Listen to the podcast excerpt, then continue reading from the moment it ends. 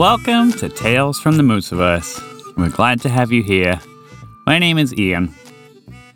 Last time we heard the origin story how Montgomery the Moose's life changed when he met a small gray mouse, also named Montgomery. And we also heard a little about what the future will bring for these friends with a dragon, a chocolate invasion, and two frogs. In this story, you'll hear a little more about who those frogs are. As always, stay tuned after the story for a way you can join in. And now, here's today's Tale from the Mooseverse. Fall was always Walter's favorite time of year in Central Park.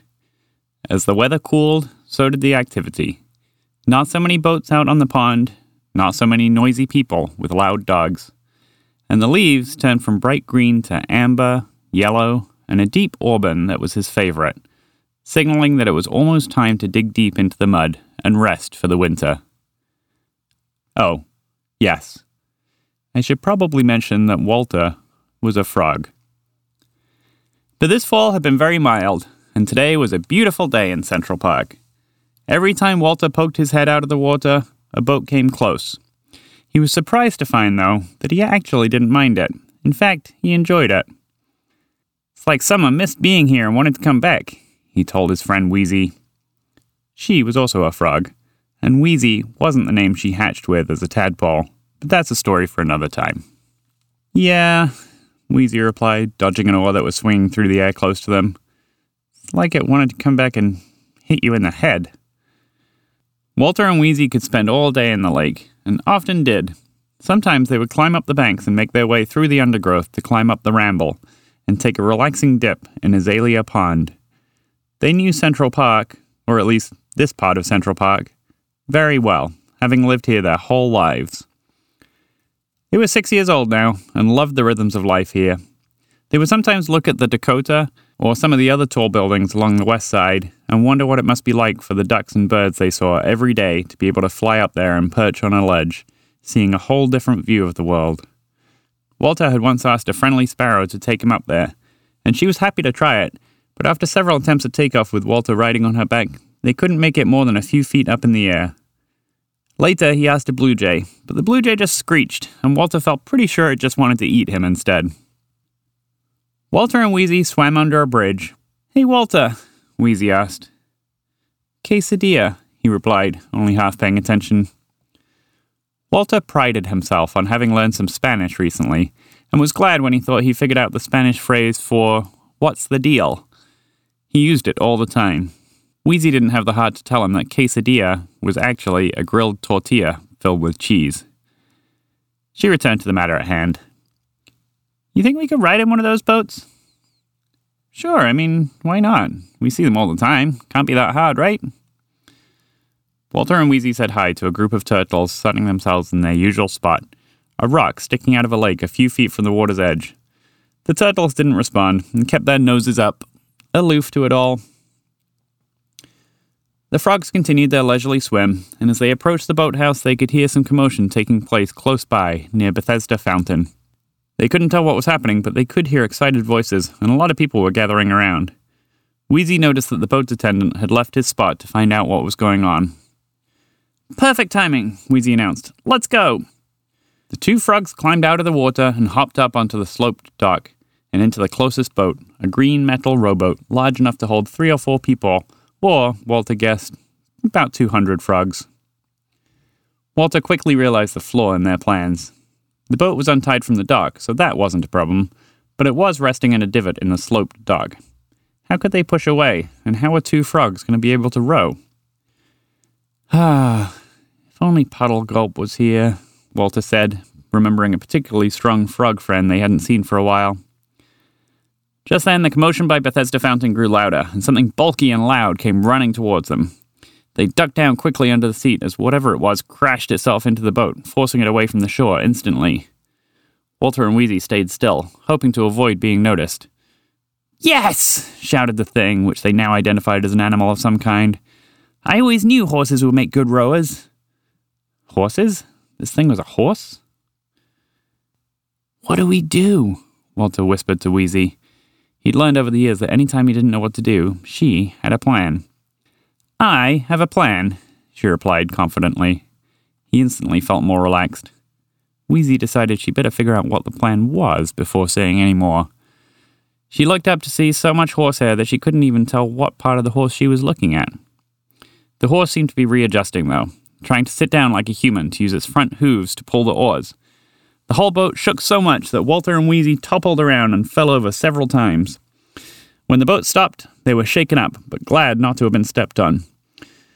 But the horse kept readjusting, and despite all the noise on the boat, the frogs could hear a lot of laughter from the edge of the lake. So, Walter prompted, What's the plan? Well, Wheezy improvised, we wait until this horse gets off, and then we get off. That's not much of a plan, Walter said, tumbling over backwards. No, she confirmed, but do you have a better one? Walter did. He decided to confront the horse. But the problem was, the horse was now dangling his rear legs off the back and using them to kick the boat along, while his front half rested inside the boat. The whole time he was whinnying and snorting, and Walter felt sure the horse was trying to become a motor. The boat was now tipped up quite significantly, but Walter decided it was time to take a stand. He climbed to the front of the boat and puffed himself up as big as he could as he stood directly in front of the enormous beast. Hey! he shouted. Horse! The horse stopped whinnying, and his legs relaxed in the water. What are you doing? he continued. You can't be in here. Horses can't ride boats. Isn't that obvious? So, quesadilla. The horse's eyes widened, like they had a new spark of life. Quesadilla? The horse said. Yeah, Walter continued, happy to be heard. Quesa big dia. Walter? The horse ventured quietly. Is that you? Walter was taken aback. How did this horse know him? Uh, yeah, he replied. Who are you? The horse's mind seemed to go wild, and he thought out loud as he tried to get himself untangled from the boat. It is you, but how are you here? Don't you remember me? No, of course not. We haven't met yet. Oh, but is this how it happens? Should I bring you with me? Oh man, this is so exciting. I don't get it, Walter wondered aloud, feeling completely lost. Neither do I, Wheezy added, clambering out from under the seat. Well, who are you? the horse asked politely. I'm Wheezy. Well, case a big deer to you, Wheezy, and burrito too, the horse offered with a polite smile and his eyes closed. Um, thank you? But wait, who are you? Walter demanded. Oh, I am so sorry, the horse began. How rude of me. He stood in the shallow water momentarily on his back legs. It looked as if he was trying to remove an invisible hat from his head with his front hooves to bow for introductions. With the sense that his next statement was surely going to impress them, he finally announced, I'm Unpredictable Horse. Walter and Wheezy looked at each other, both wondering if that name meant something to the other. But no. And I believe it is my most humble duty, Walter, to take you now to Maine. Maine? Walter replied. Never heard of it. Is that one of those buildings? He gestured to the skyscrapers poking out above the trees. Uh, no, Unpredictable Horse answered. Oh, okay. Well, I always wanted to see what it was like up there, Walter grumbled. Well, I could take you there too, Unpredictable Horse smiled. You could? Yeah. Can I come too? Wheezy asked. Of course. Any friend of Walter's is a friend of mine. They hopped over to climb on his back. The moment they touched him, though, everything was different. Suddenly they were colder, it was windier, and the sunlight was brighter. They turned to see what had happened, and then they noticed they weren't in the pond anymore. They were on a balcony high up above, looking down at where they had just been. They could even see the boat they had just come from and how it bobbed up and down now that the weight of the horse was gone. What? Walter blurted. Yeah, Wheezy added. Quesadilla. Unpredictable Horse laughed. Together they took in the sights and sounds. Walter and Wheezy spent so long looking at where they lived, noticing how odd and small it all looked from up here, that it was a while before they looked around and saw the countless tall towers in every direction. I'd. Wheezy started. Yeah, same here, added Walter. I'd always thought the towers were just on this side, but they're all around. Wheezy wasn't sure if she was impressed or just shocked. You've never been out of Central Park? Unpredictable Horse asked. No, they replied in unison. Never been past the Ramble, really, Walter added. Well, I think you're supposed to be in Maine, Walter. What about me? Wheezy asked. I don't know your story, the horse said. I only know his. But if you want to come, I'd be happy to bring you. Yes, please. She looked at Walter. He smiled at her.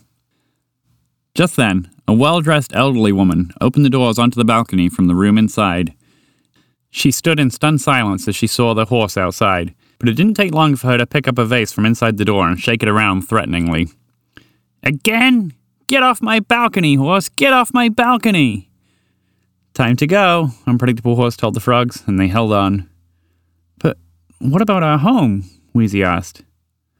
Oh, we'll be back here next year, don't you worry. They started to feel themselves slipping away to the next place. There's a whole thing with all the mice in the world. Ah, uh, never mind, you'll find out.